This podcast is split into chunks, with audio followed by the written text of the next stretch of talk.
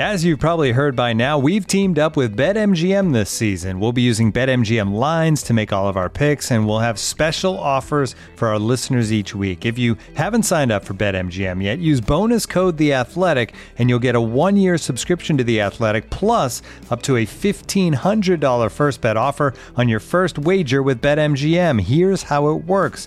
Download the BetMGM app and sign up using bonus code The Athletic. Make your first deposit of at least $10, place your first bet on any game, and claim your voucher for a one-year subscription to The Athletic. See BetMGM.com for terms. U.S. promotional offers not available in D.C., Mississippi, New York, Nevada, Ontario, or Puerto Rico. Gambling problem? Call 1-800-GAMBLER. Available in the U.S. Call 877-8-HOPE-NY or text HOPE-NY 467-369 in New York. Call 1-800-NEXT-STEP in Arizona. 1-800-327-5050 in Massachusetts. 1-800-BETS-OFF in Iowa. 1-800-270-7117 for confidential help in Michigan. 1-800-981-0023 in Puerto Rico. First bet offer for new customers only in partnership with Kansas Crossing Casino and Hotel. Don't forget, if you haven't signed up for BetMGM yet, use bonus code The Athletic, and you'll get a one-year subscription to The Athletic, plus up to a $1,500 first bet offer on your first wager. The Athletic. Hello, everyone. I'm Carl Anka, and welcome to Talk of the Devils live on Twitter. This is a special edition. Wow, that was a lot of news last night, wasn't it, Laurie? A lot of news. Uh, to help me make sense of everything that has occurred in regards to the collapse of the Super League, Ed Woodward's departure, what that could mean for Manchester United, and how it could possibly affect the long term plans of the Glazer family and Manchester United. I'm joined as ever by my Talk of the Devils co-hosts, uh, Laurie Whitwell and Andy Mitten. Laurie, how are you doing? I'm good, Carl. Yeah, refreshed. Got loads of sleep last night, so ready to go at this and try and uh, get through all the questions that listeners have got and, and try and shed some light on the developments. I'm, i was joking by the sleep, by the way. Andy, how, how's the last 24 hours been for you? It, better after seeing your jumper, Carl, but it's been absolutely mad one. And sometimes when you do the job that we do, Manchester United at times, I know they're not the only uh, club involved in this story, but it's just been a huge, huge story and a really fast moving story as well. I won't say it's over and done with, but it's it, it, the Super League idea seems to have collapsed and it only started on Sunday. Um, what is it like as a journalist? Your phone rings non-stop. You get messages non-stop. You're trying to do your job. You're trying to find out what's happening to tell the truth. There's different versions of the truth. Um, you know, it's long hours and we wouldn't be in this job doing what we do if we didn't love it. But also, it's our passion as well. And I was really concerned about this idea, as we spoke about on the podcast yesterday. But a lot has happened since then, so I suppose we're going to talk about about it now. Yeah, let's get into it. Uh, welcome to new viewers who've just logged in. We are doing a live Talk of Devils episode today. We're talking. It's a European Super League special. We're going to cover Manchester United specifically, and we're going to go into a chaotic few days at Old Trafford, how the Super League collapsed, um, the resignation of Edward, and what happens next. So, the Super League is no more. Dominic Fifield and a number of other athletic journalists wrote a piece quite late in the afternoon as events were ongoing, as multiple English clubs within the top six or the, the six founder members of this 12 club Super League slowly decided to uh, take their ball and go somewhere else, probably back to the Premier League. Laurie, you were working well into the night and into the early morning. What exactly happened here?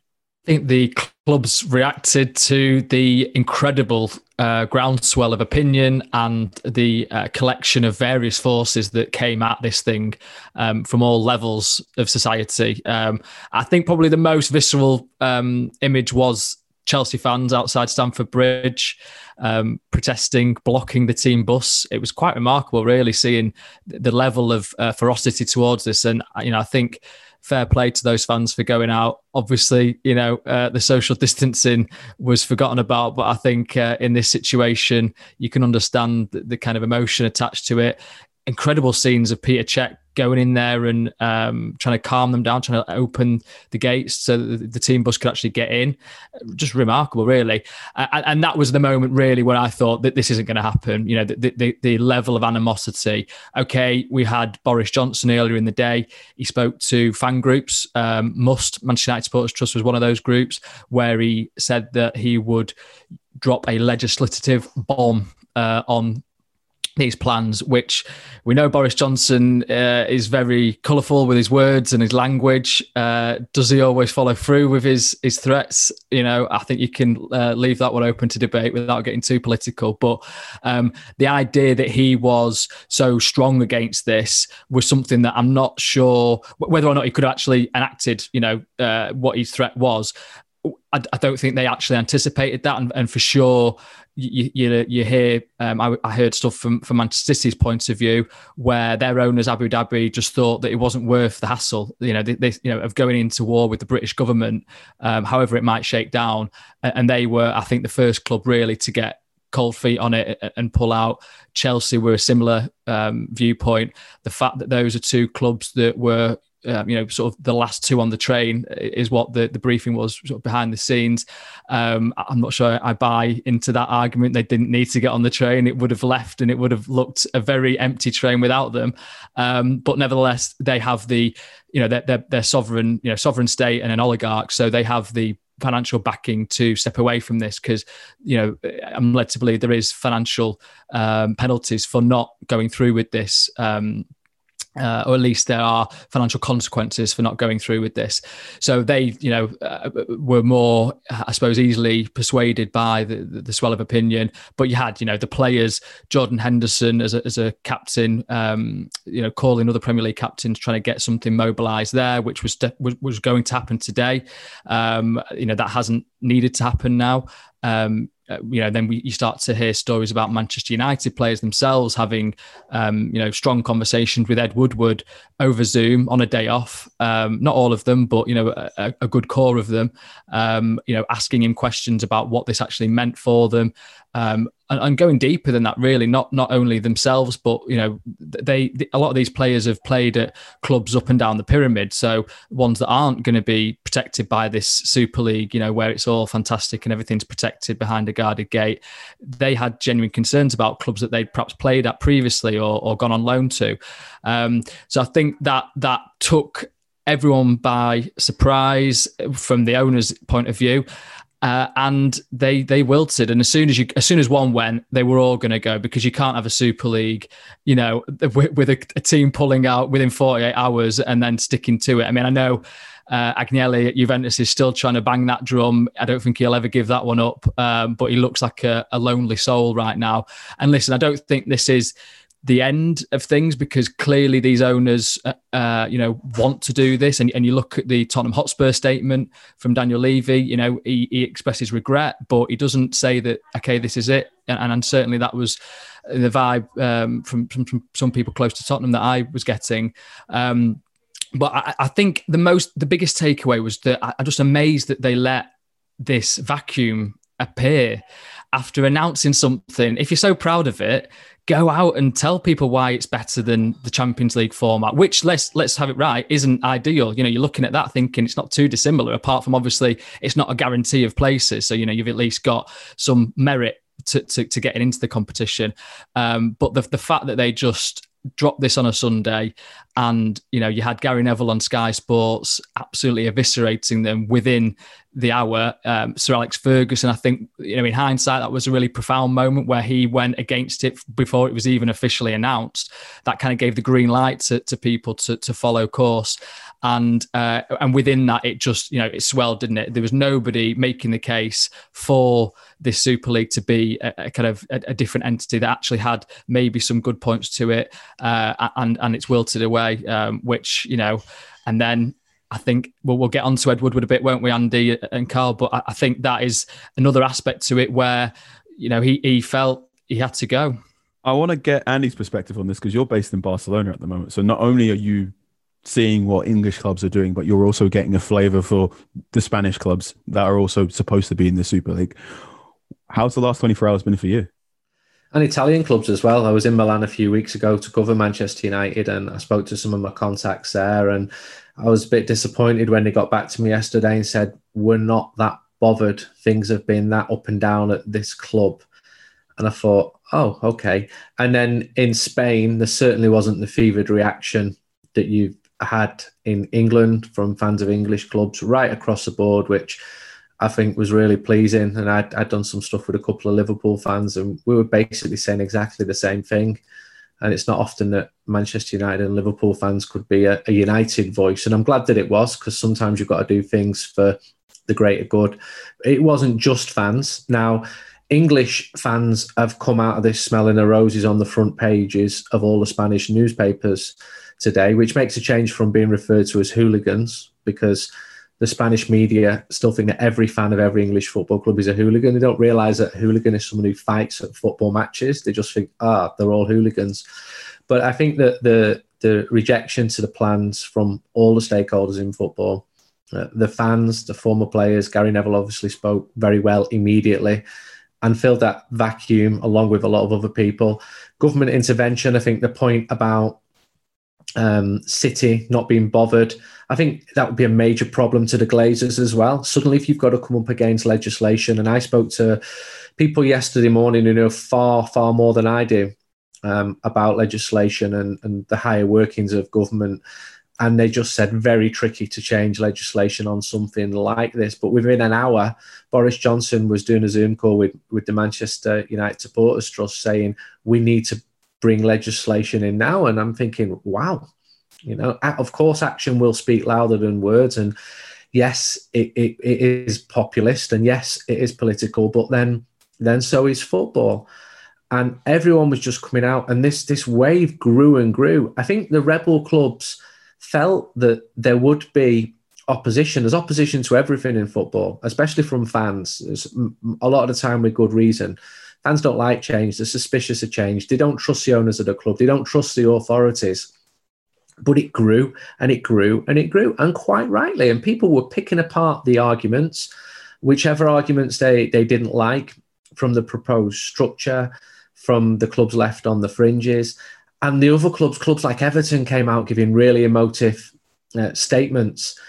And it just added to this wave, which grew and grew and grew. And as Laurie said, when a thousand Chelsea fans turned up, and Chelsea not are not normally the most militant fan base.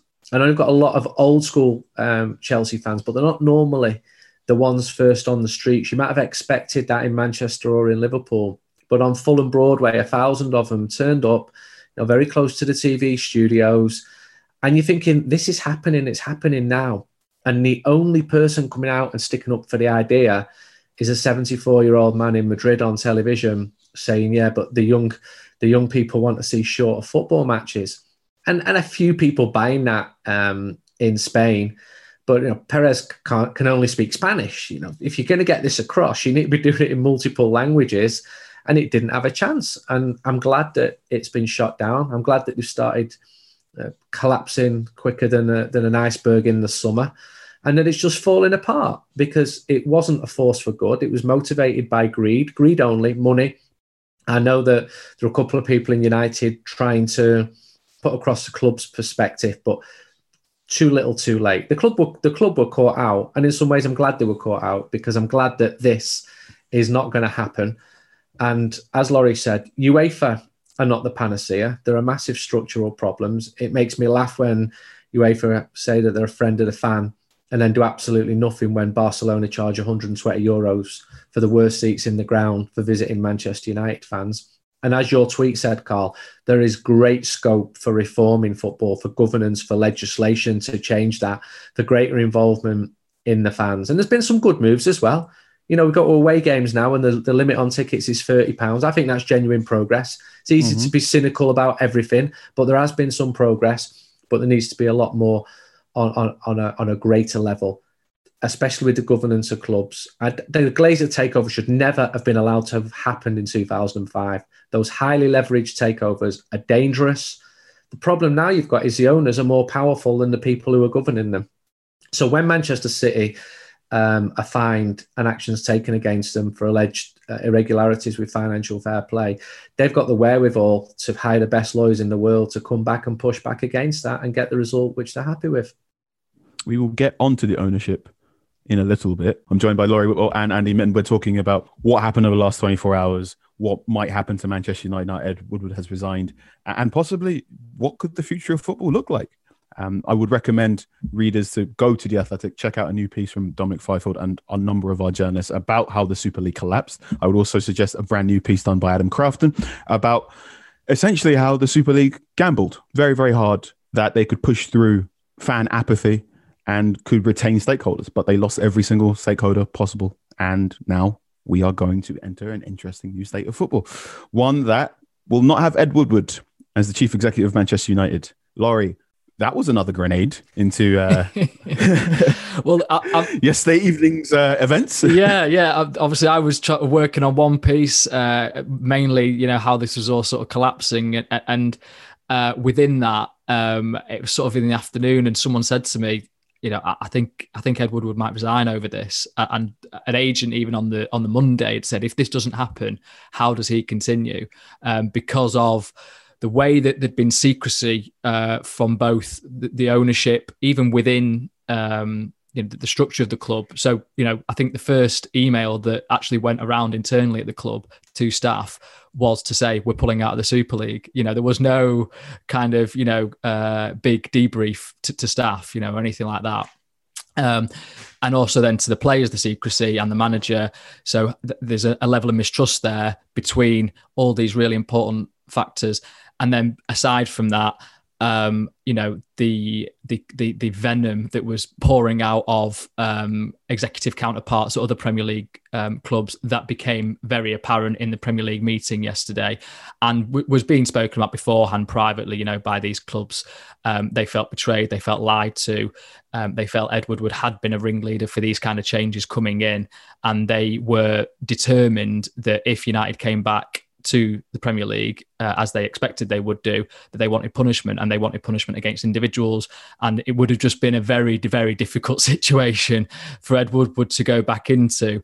Um, now, as Andy's alluded to, I think we'll get, we'll get onto it. You, you hear different competing stories. You know, one aspect that has emerged, um, one version is that, that Ed Woodward didn't really support the Super League um, proposal, you know, and he did give UEFA his um, his word in good faith that he'd signed up to their reforms, which Andrea Agnelli uh, so pushed through. Sorry, and Ceferin, the uh, the UEFA president, you know, called him out in strong terms. You know, he, he, called him a snake. You know, it's not a, and he, I mean, he then clarified it a little bit later in a CNN interview with with Darren Lewis, who's a really good interview, and he he sort of explained it as well. You know, maybe that was a bit strong, but listen, it, you know, snakes are people that we don't expect. You know, they, they come out and they bite you when when you least expect it. You know, they're sort of hiding, and and that's how the perception of, of what Ed Woodward had done was was amongst his peers. And so how do you then go back to the negotiation table and sit around a boardroom and try and come to some collaboration on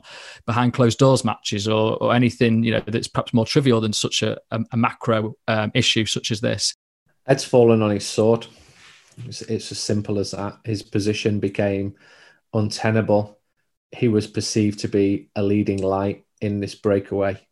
Uh, he shattered the trust which he had with UEFA, which led to Ceferin coming out and calling him a snake. I mean, it's unheard of to to hear words like that said in public, even if people might think it privately, but to come out and say it public. And I think UEFA took a very hard line, which also added to to the pressure and started to uh, see cracks develop among the, the breakaway clubs.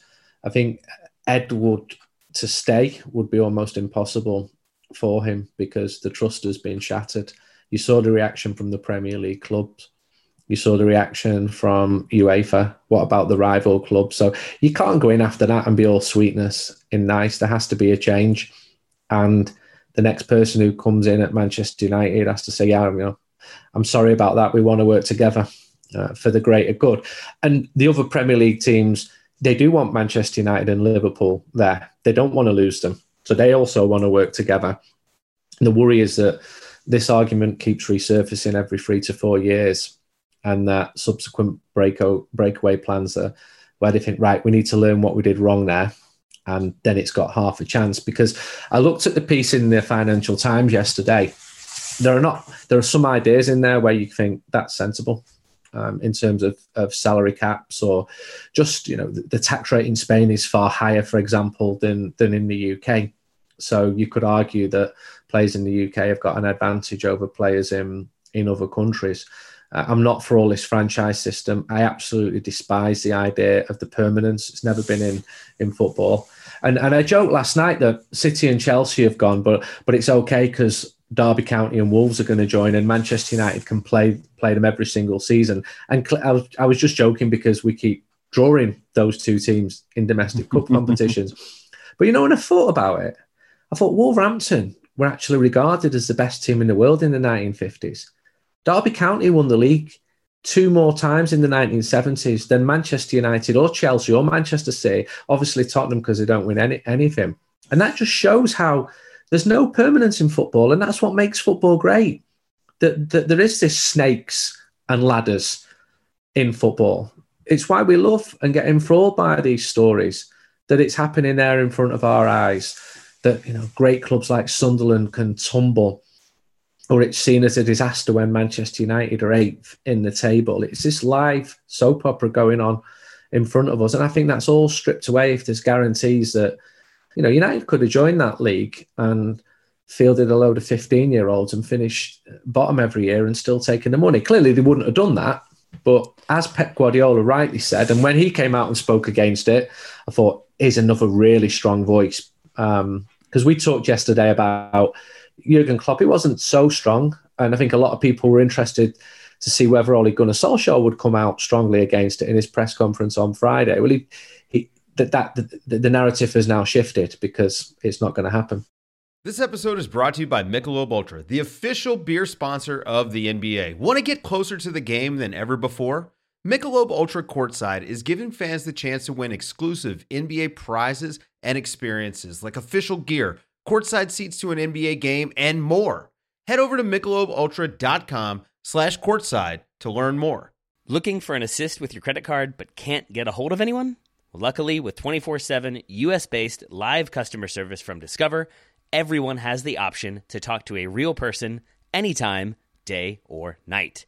Yep, you heard it right. You can talk to a real human in customer service anytime. Sounds like a real game changer, if you ask me. Make the right call and get the service you deserve with Discover. Limitations apply. See terms at discover.com slash credit card. I think one thing that was interesting on Tuesday was Pep Guardiola's quotes were being tweeted from the official Manchester City account. So you had Manchester City having more correspondence denouncing the Super League and the lack of competition than they have in favour of the Super League. I want to direct any viewers and subscribers to the Athletic to a new column from Daniel Taylor where he simply says failure would be Ed Woodward's legacy. Laurie, you've also written a piece. You managed to find an extra bit of time to write a piece for that says uh, it carries a quote from a recent Manchester United player that says Edward is a great marketing man but terrible at football. He's always been a controversial figure at Manchester United. One of the big terms used against him was he's not a quote unquote football man. That's a big, big void at Manchester United left. What do you think happens next? United might say that they uh, it was planned and they, they just brought the announcement forward. You know, there's no way uh, uh resignation happens 48 hours after the European Super League, and the European Super League isn't a factor in it. it basically, the definitive factor. Um, so I, I, don't think there's any uh, you know suggestion of a, a, plan in place. You know, a kind of um, any kind of appointment ready to go. Um, so it's a bit of a, a, question as to yeah as to what happens next. I mean, you know, they, they say that um, Ed Woodward will work until the end of 2021, which is a bit odd, I suppose. Uh, not doing it at the end of the season or even right now. I mean, there's some people that are saying to me, "Why would you stay around? Why can you even stay around? What? How will that manifest itself in your working patterns you know it, you know you know you go in and, and you've got all this you know turmoil that's been created by you know something that you've been a part of how, how can you actually uh, stay on. So that'll be interesting to see. Um, I guess from United's perspective, they will say that that is a way to ensure a smooth transition for whoever next gets the job. And I suppose I'd only be speculating, but my gut would be that they would, you know, perhaps appoint internally, um, you know, someone that they trust. You know, Ed Woodward was their guy from the banking world. He was the one who managed to find the way, find the numbers that made their leverage takeover of Manchester United work at JP Morgan. I don't think he was, I think he was, you know, an employee at JP Morgan who they, no one thought he, you know, it kind of gave him this task in a way that wasn't really you know perceived as being doable you know feasible and, and he managed to do it it's not like he was some high flying executive and they poached him from there. So they've grown, he's grown with them and, you know, he's got their trust absolutely. Um, and, I think they would go for someone, you know, with a similar. Richard Arnold is, is the one in my mind that, you know, has the same commercial credentials as Ed Woodward, probably more so. I think he's probably driven the commercial expansion of Manchester United more than Ed Woodward um, with some of the deals that he's made. Um, and he is, you know, quite a big personality, quite um, a person that demands quite a lot when you speak to people that have worked with him previously. Um, he doesn't have a football background. He is a rugby fan, um, which is, you know, something that Ed Woodward, I think, mainly grew up supporting. Um, so, you know, but that I don't think that would be a factor for them because Manchester United's commercial revenue is such a, a, large stream of the business. So, you know, why not get the guy who's got the most expertise in commercial to, to kind of run that club? And you look at then the John Murtough situation, he is someone who was very trusted by Ed Woodward, you know, uh, therefore, Joel Glazer, you've got that lineage there. He's more on the football side of things. He was appointed just before all this happened. You sort of look back at that set of appointments and think, I wonder if Ed Woodward knew this Super League thing was was was coming and, and it, it, could end in tears, and maybe he wanted to get something positioned in just as a bit of an insurance policy um, in advance. Um, we'll, we'll see in time, I suppose. Um, Cliff Baty is another name. Um, he's the chief financial operator. He's he's on the investor calls just as Ed Woodward and Richard Arnold are. So he he knows um, the club inside out. He's a, a Newcastle fan. You know, he's a a proper Geordie, I'm led to believe. So, you know, he, he understands, you know, this kind of thing about football guy, I suppose, is a, an easy thing to target at people. You know, I'm not necessarily sure that you have to be someone that's, you know, grown up supporting the club to be in the higher echelons. But for sure, I think if you look back at Ed Woodward's time, a lot of what he did was learning on the job, and, and you felt he was quite starry eyed in moments. He made a lot of mistakes in terms of contracts that he handed out. Maybe by now he's, he's got to a point where he's he's comfortable, he understands the dynamic, and, and you know you've seen that with recruitment seems to be okay. Although I suppose you could look at the David De Gea contract as uh, you know a bit of a perhaps a bit of a misstep, although the cost that it would have taken to, to buy a new goalkeeper at that at that moment when you couldn't necessarily rely on you know Dean Henderson, you know they didn't know that he was going to emerge into this kind of role. Um, you know you can you can understand the, the, the sort of different pressures there. Um, but yeah, I mean it, it was I think it was a bit of a shock that it actually happened. You know that he actually said right I'm going. I think there's there's a certain um, you know, I, I, suppose there's a certain correctness about that, that, that aspect, given the the uproar that this has all caused.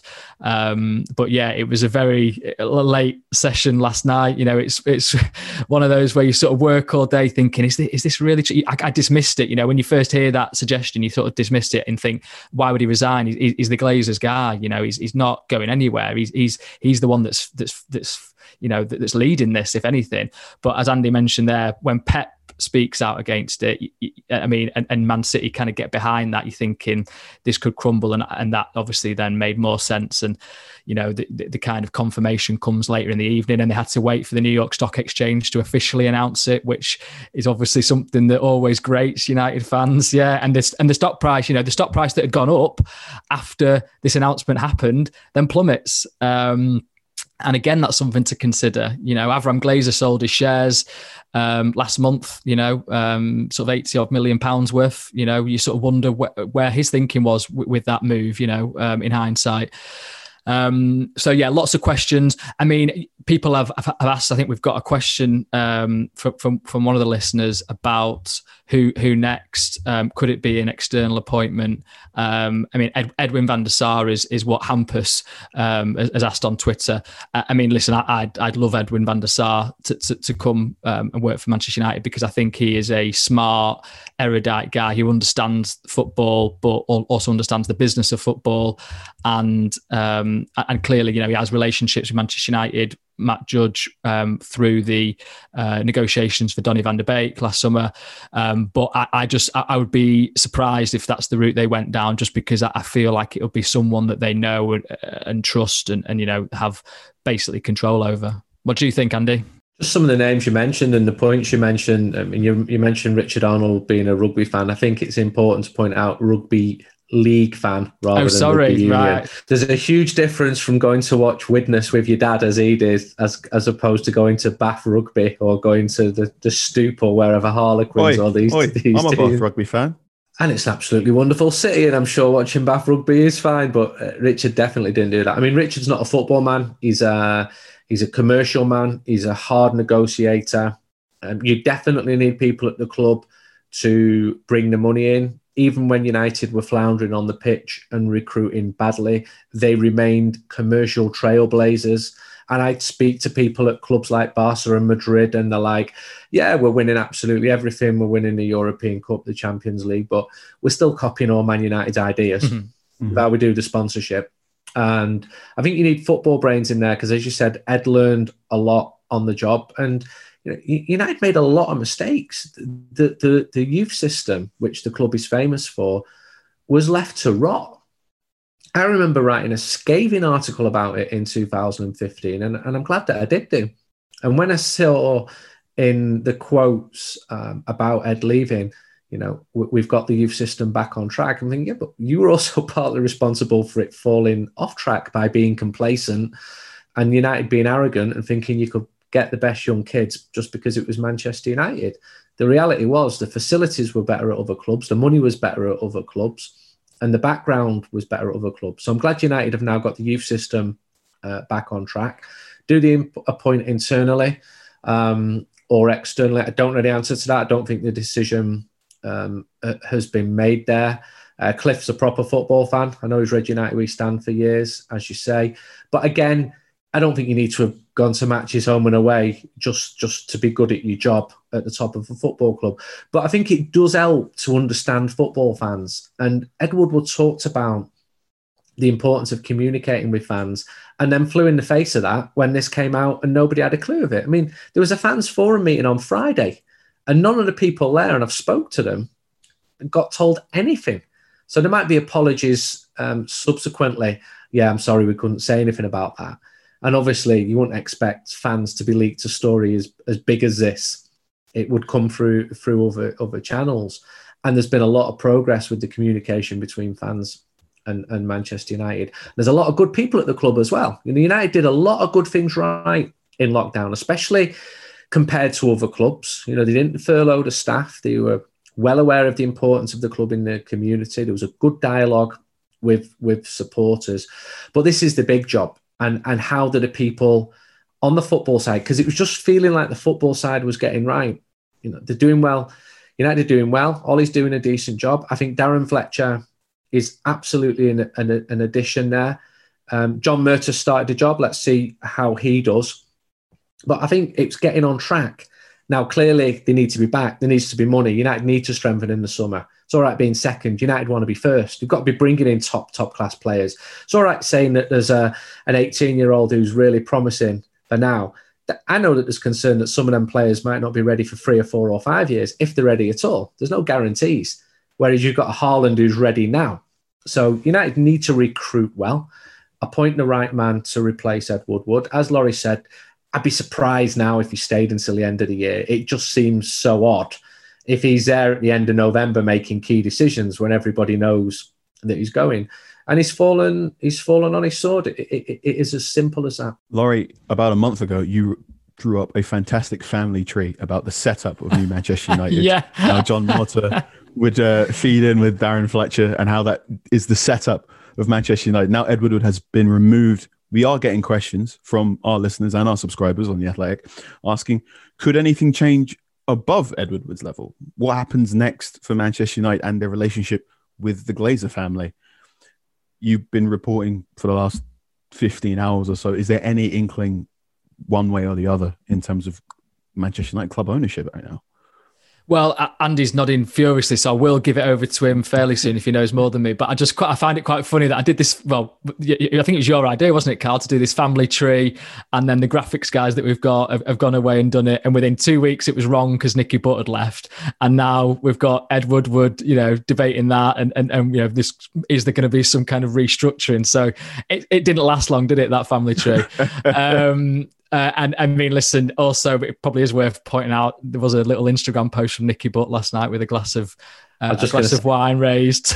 I laughed at Both that. him and I uh, mean, uh, Gary Neville enjoying a little glass of vino yeah. at, the, at the news yeah, yeah. So listen, it, I suppose that's perfectly uh, perfectly entitled to do so.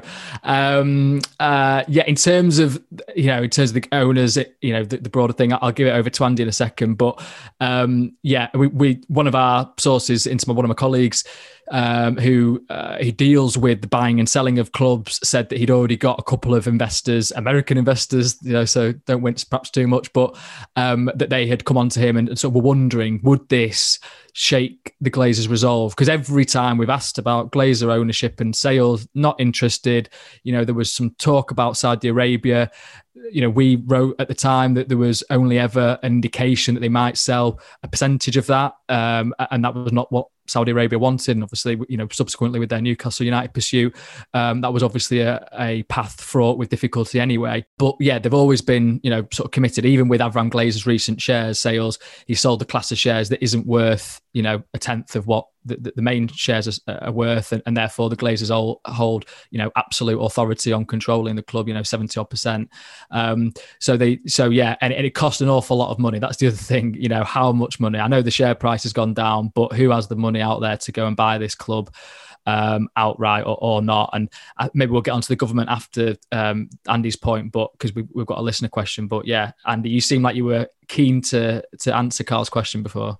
I think the the question fans are asking is what about the Glazers now? What what happens? And I think I've been asking to people who, who know far more than I do uh, on this, and one of them said to me, the Glazer upside plan has now vanished. This idea of this European Super League, this absolute golden pot at the end of the rainbow, and it has been a rainbow for them because they've taken a lot of money out of of Manchester United. That has now gone the idea of noise putting them off, well, it, it never has done before. They've weathered the storm of protest before, uh, most significantly in 2005 and 2010. I was also told if government get involved, that becomes a major issue. Suddenly, they've got to go up against governance. So, from the point of view of Abu Dhabi and Manchester City, not wanting to go into conflicts with the UK government because they've got their soft power reasons, it's very diff- very different from an American commercial perspective uh, because suddenly they see roadblocks ahead because British government wants to stymie um, the influence of, of, what is effectively a private public company. So these big American investors, they don't tend to go to Germany, for example, because they can't go to Germany. I know someone who looked at a major club in Germany recently and they walked away because they'd basically be buying something they, they felt that they, they couldn't control whether the Glazers, and they still have absolute control. They're the ones who would have to decide do we want to sell this?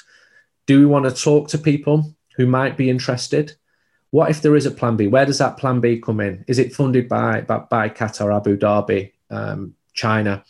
Is it anchored by Saudi Arabia? Is that better than the current model? Is it better if a, uh, a venture capitalist comes in? Aren't they going to want exactly the same thing Stan Kroenke or or the family at, at Liverpool, um, Fenway Sports Group, they're not that different. They might have had more or less success, but they're not that different.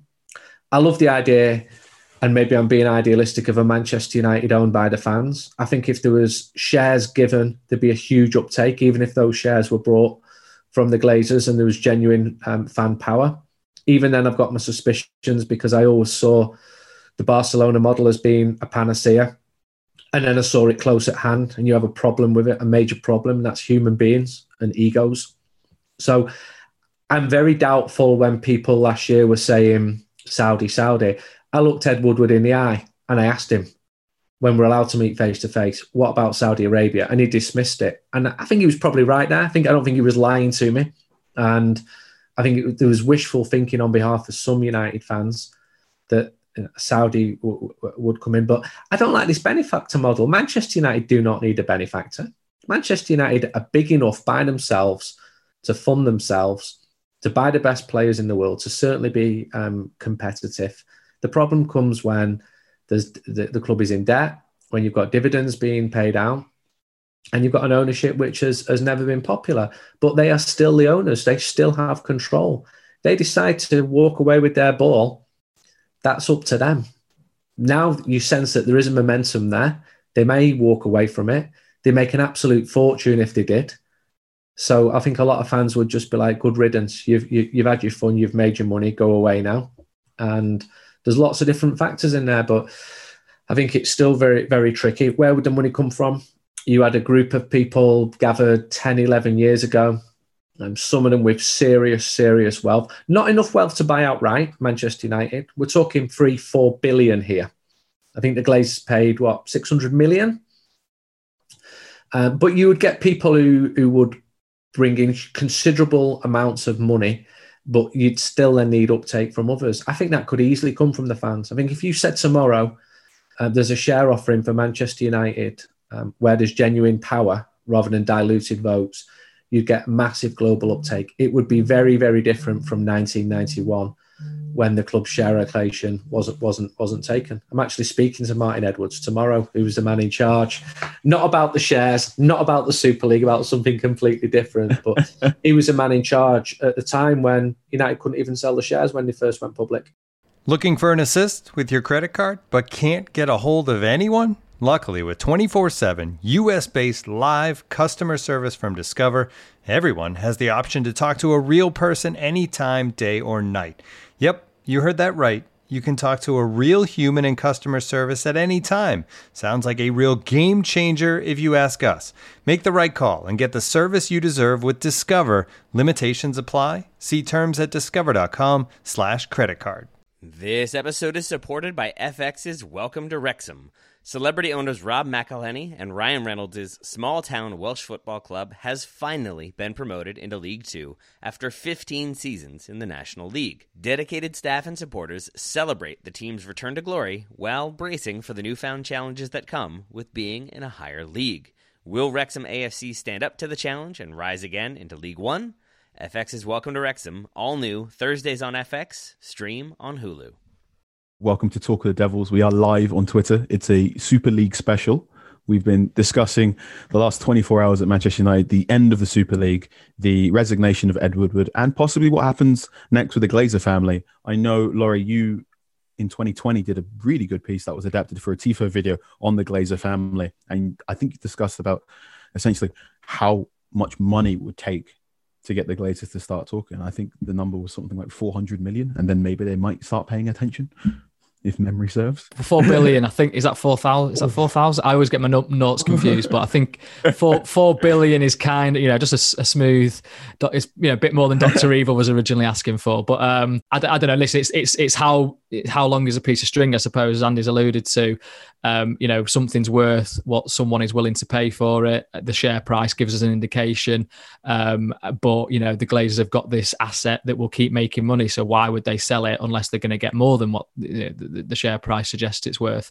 Um, so yeah, I mean, we spoke to people in the in the financial industry at the time to kind of ask that question. Andy's answered it really well in terms of where that could come from. Um, could it be a collegiate effort? I mean, if the government do actually follow through and get involved. I don't know how they. I really, I struggle to believe how they could actually get involved now on something like this. You know, in terms of um, the, the, Germany model, we, we, did get a question on the, you know, the sort of forty nine plus um, fifty one percent um, from from John Morgan um, sort of model. Is it feasible? I, am kind of yeah of opinion that it, it, just would take a lot of work. You know, we've had Brexit, we've had coronavirus. The government really really want to get involved in this and actually see it through. I know that Labour have also joined forces and are saying this is a line in the sand. Keir Starmer said that, Andy Burnham said that, and, and you know I think they are genuine when they say that. But you know, actually doing it is a different different matter. So um, it would be a wonderful sort of idea, and, and the fact that you've got you know Germany clubs um, having that kind of relationship with their fans is great. But you know that you also look at that and think, is that a perfect model when you've got Bayern Munich absolutely dominating? You know that that that top flight. So um, there's obviously issues with any kind of model, I suppose. But I guess all you'd want as a fan is that you are at least consulted, and it's not a case as we've had with this Super League where it has been a load of guys, multi multi millionaire guys, getting together, thinking this is what is good for you know us basically and we can we think it could be good for the fans you know if we kind of squint our eyes a little bit and, and think of what you know um you know you wrote a great piece didn't you this week carl on the kind of fans that they think they want to get um, and I think, I suppose you mentioned something earlier there, Andy, about uh, Ed Woodward's role. And I sort of thought also it's kind of groupthink, isn't it? Where you've got these guys in a certain sphere of life thinking amongst themselves, thinking this this is great, this is fine, not being able to permeate the bubble of of, of you know the masses really, and that's where someone like a, a strong chief executive goes to them and says, actually, I'm at the club day to day. I know what my players and what my manager are thinking, what the fans are thinking. This will not wash, and, and be strong in that and and say that. And listen, maybe edward Woodward didn't feel he could do that. You know, he's obviously um, you know been been with them for a long, long time. He's earned he's earned very well out of it. So we, we shouldn't get the violins out. You know, he's, he's earned I think twenty million pounds. You know, in, in wages. So and, fine. You know, he obviously was the one that managed to figure out how to to get the takeover over the line. So um, that's that's capitalism for you. But um, that was just one of my thoughts. Um, and yeah, I'd, I'd be fascinated to see. I, I don't know what what do you think, Carl? Would you where do you fall on the ownership structures and, and what you might like to see? I feel as if this is the end of the Super League, and this is been remarkable for football fans. So this season, not only have they managed to reject the Super League, but they've also managed to reject pay per view football on the Premier League that was attempted in November and December. Football fans have had two or three instances, instances where we have we, and I'm going to use the word we beyond Manchester United, but in general, have collectively said no to an idea, and then within months, those who thought they could get money have folded. And I, there are many things that aren't perfect about football. We know football is not perfect. We know there are problems with the German model. We know there are problems with Barcelona's model. We know there are problems with UEFA and the Champions League. It's bizarre that you know this week that's happened. We, we, UEFA have just voted for the Swiss model, this NBA style Champions League model. That I said on the last episode, talk of those. I think that's a big bag of nonsense. And Carl, that that was Edwin van der Sar's idea, by the way.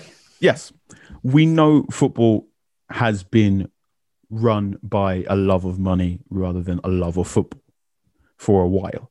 And I would hope that even though the Super League has ended, this could be the start of something. I think if any football fan is listening to these podcasts or enjoying our work on the Athletic and what's happened and has had a moment and went, oh, better things are possible. I hope they can push past the cynicism and say, we're back to the status quo. The status quo doesn't have to be the status quo. It wasn't the status quo in 1990. It wasn't the status quo in the 70s. It wasn't the status quo in the 50s. Things can change and things can change for the better if you want them to. And I think that should be the next topic of conversation for football fans, not just of Manchester United and how their relationship with the ownership or how they want to do take Manchester United forward, but for everyone in general. Make the football that you want to see. I haven't checked Twitter in a while, but it seems like Juventus is the only team left. I think AC Milan has just announced they're they're dropping out as well.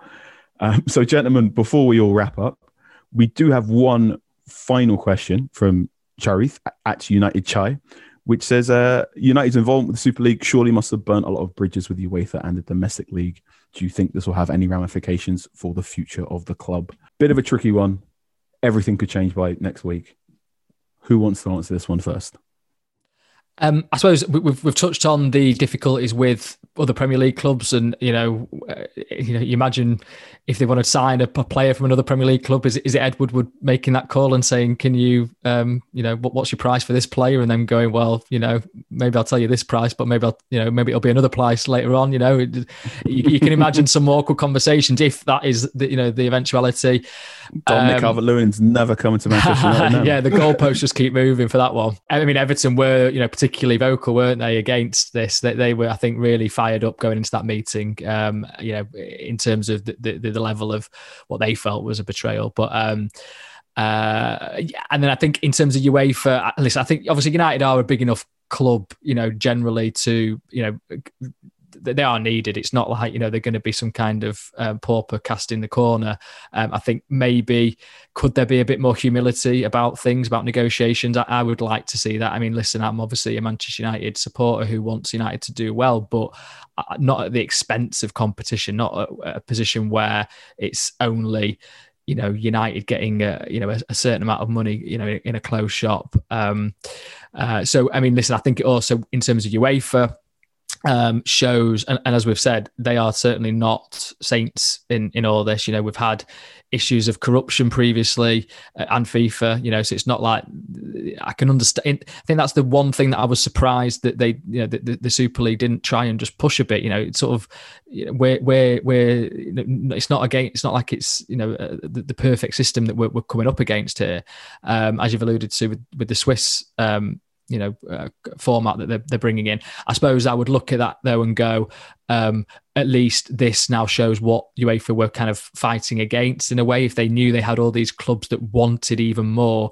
this was a, an appeasement, really. This this this system. I don't think it was born of UEFA necessarily wanting even more money. I, I could be wrong, but I think it was you know a way of negotiating to keep the these big sides still in the competition, still within the walls. Um, so at least that kind of exp- you know this, this whole Super League thing exposes the pressures that UEFA were under, really. But you looked at Ceferin's statement yesterday welcoming Man City back into the fold very quickly. Um, so that certainly hasn't, you know, no, no, bridges seem to have been burnt there. I wonder what's going on behind the scenes in that one. You know, I imagine that ultimately that'll be the same case with Manchester United, particularly if, you know, as in his eyes, Edward Woodward, the guy that is um, that has lied to him, is no longer there. So I, I wouldn't imagine there's any long, long lasting sort of damage, but clearly there's going to be some turbulation, you know, in the months to come. They say the best apology is changed behaviour. Andy, do you think Manchester United might have some changed behaviour in the weeks to come?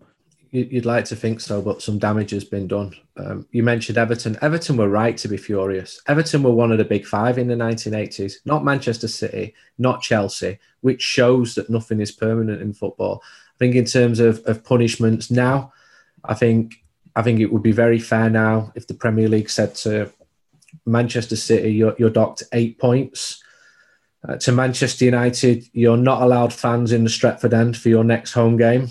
And that would be uh, a punishment. Um, Liverpool, I think they say you've suffered enough this season. You're 13 points behind Manchester United.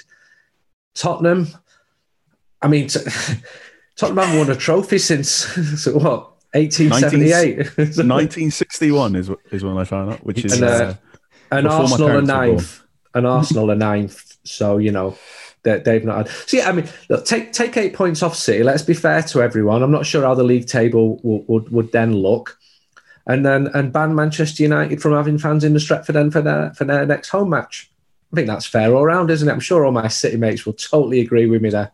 Yeah, yeah. I think if the Super League, one of the big complaints about the Super League was the lack of competition. I think uh, eight points is uh, is uh, would help it, some competition and other competition. Is, is that you throwing your hat into the ring there, Andy, for, for replacing Ed Woodward at, at, the negotiation table? Yeah, you just go straight in there and say, look, eight points off City, and now I'm just looking at the, that would mean actually Manchester United would be level with City with six games to play. That'd be exciting. You could sell that. You could double your Sky packages and sell, sell them for. yeah. I wouldn't want to play you at Monopoly. I'll tell you that. Thank you so much, viewers, for joining us for this live emergency edition of Talk of the Devils. We discussed the European Super League, the collapse of it, the resignation of Edward Wood, and what possibly could happen with Manchester United and the Glazer family going forward. Before we wrap up, I understand the tape machines are rolling. I just have enough time to tell you if you want to enjoy the great works of Laurie for the last 24 hours and beyond, the great works of Andy Mitten, and the column I wrote about the Super League that probably doesn't really matter anymore. Um, you can subscribe to the Athletic for a special price of three ninety nine for the next six months. That's forty percent off the price of full subscription. There are plenty of articles on the rise and fall of the Super League and possibly what happens next. If you want to take part and enjoy some of the best football writing around, all you have to do is go to theathletic.com slash Man United Pod to take advantage of the forty percent discount. That's theathletic.com slash Man United Pod. Other than that, we're going to wrap up and sometime next week we'll release an episode of talk of devils that will discuss a game of football against leeds united won't that be nice right then thank you so much Laurie. you need to get some sleep because you must be I'm going for a siesta like andy uh, enjoys every now and again I wish. Never had one in my life. My, my wife has one all the time. But, yeah. Thank you very much, listeners. Thank you for joining us for a special edition of Talk of Devils. We'll see you sometime next week. The Athletic.